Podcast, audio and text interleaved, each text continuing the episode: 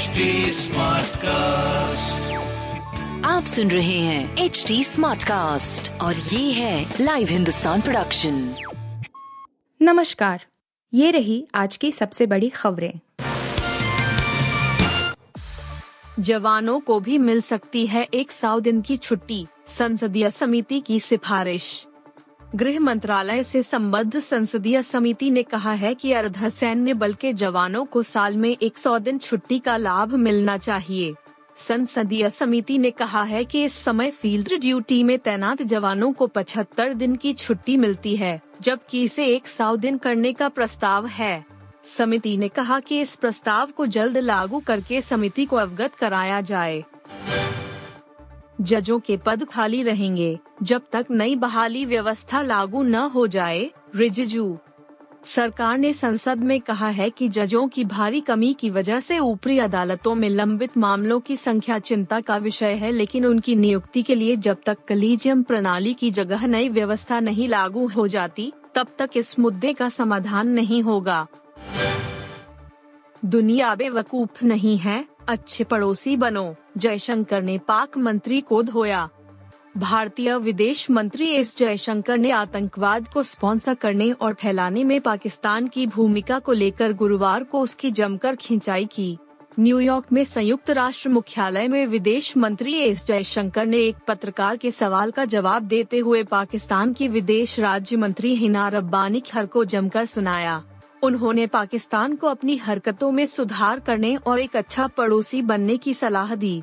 UNSC की बैठक के बाद प्रेस से बात करते हुए जयशंकर ने कहा कि पाकिस्तान वह देश है जिसे अच्छी सलाह लेना नहीं आता है। उन्होंने कहा कि दुनिया आज उन्हें आतंकवाद के केंद्र के रूप में देखती है। अवतार टू ने पहले ही हिला दिया बॉक्स ऑफ़िस। जाने कलेक्शन।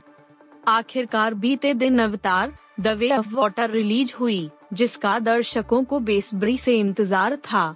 फ़िल्म की रिलीज़ से पहले सेलेब्स और मीडिया के लिए Avatar the way of water की स्पेशल स्क्रीनिंग रखी थी, जहाँ हर किसी ने इस फ़िल्म को एक अलग ही एहसास बताया।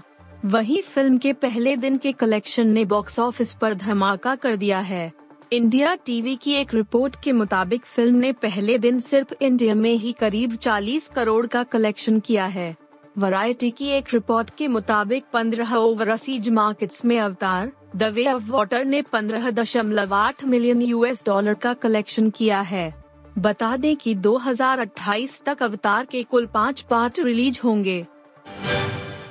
पाक जर्नलिस्ट के अटपटे सवाल पर इमाम उल हक ने लिए मज़े वीडियो वायरल। पाकिस्तानी सलामी बल्लेबाज इमाम उल हक से प्रेस कॉन्फ्रेंस में एक ऐसा सवाल किया गया, जिसका जवाब उन्होंने ऐसा दिया कि रिपोर्टर की बोलती बंद हो गई।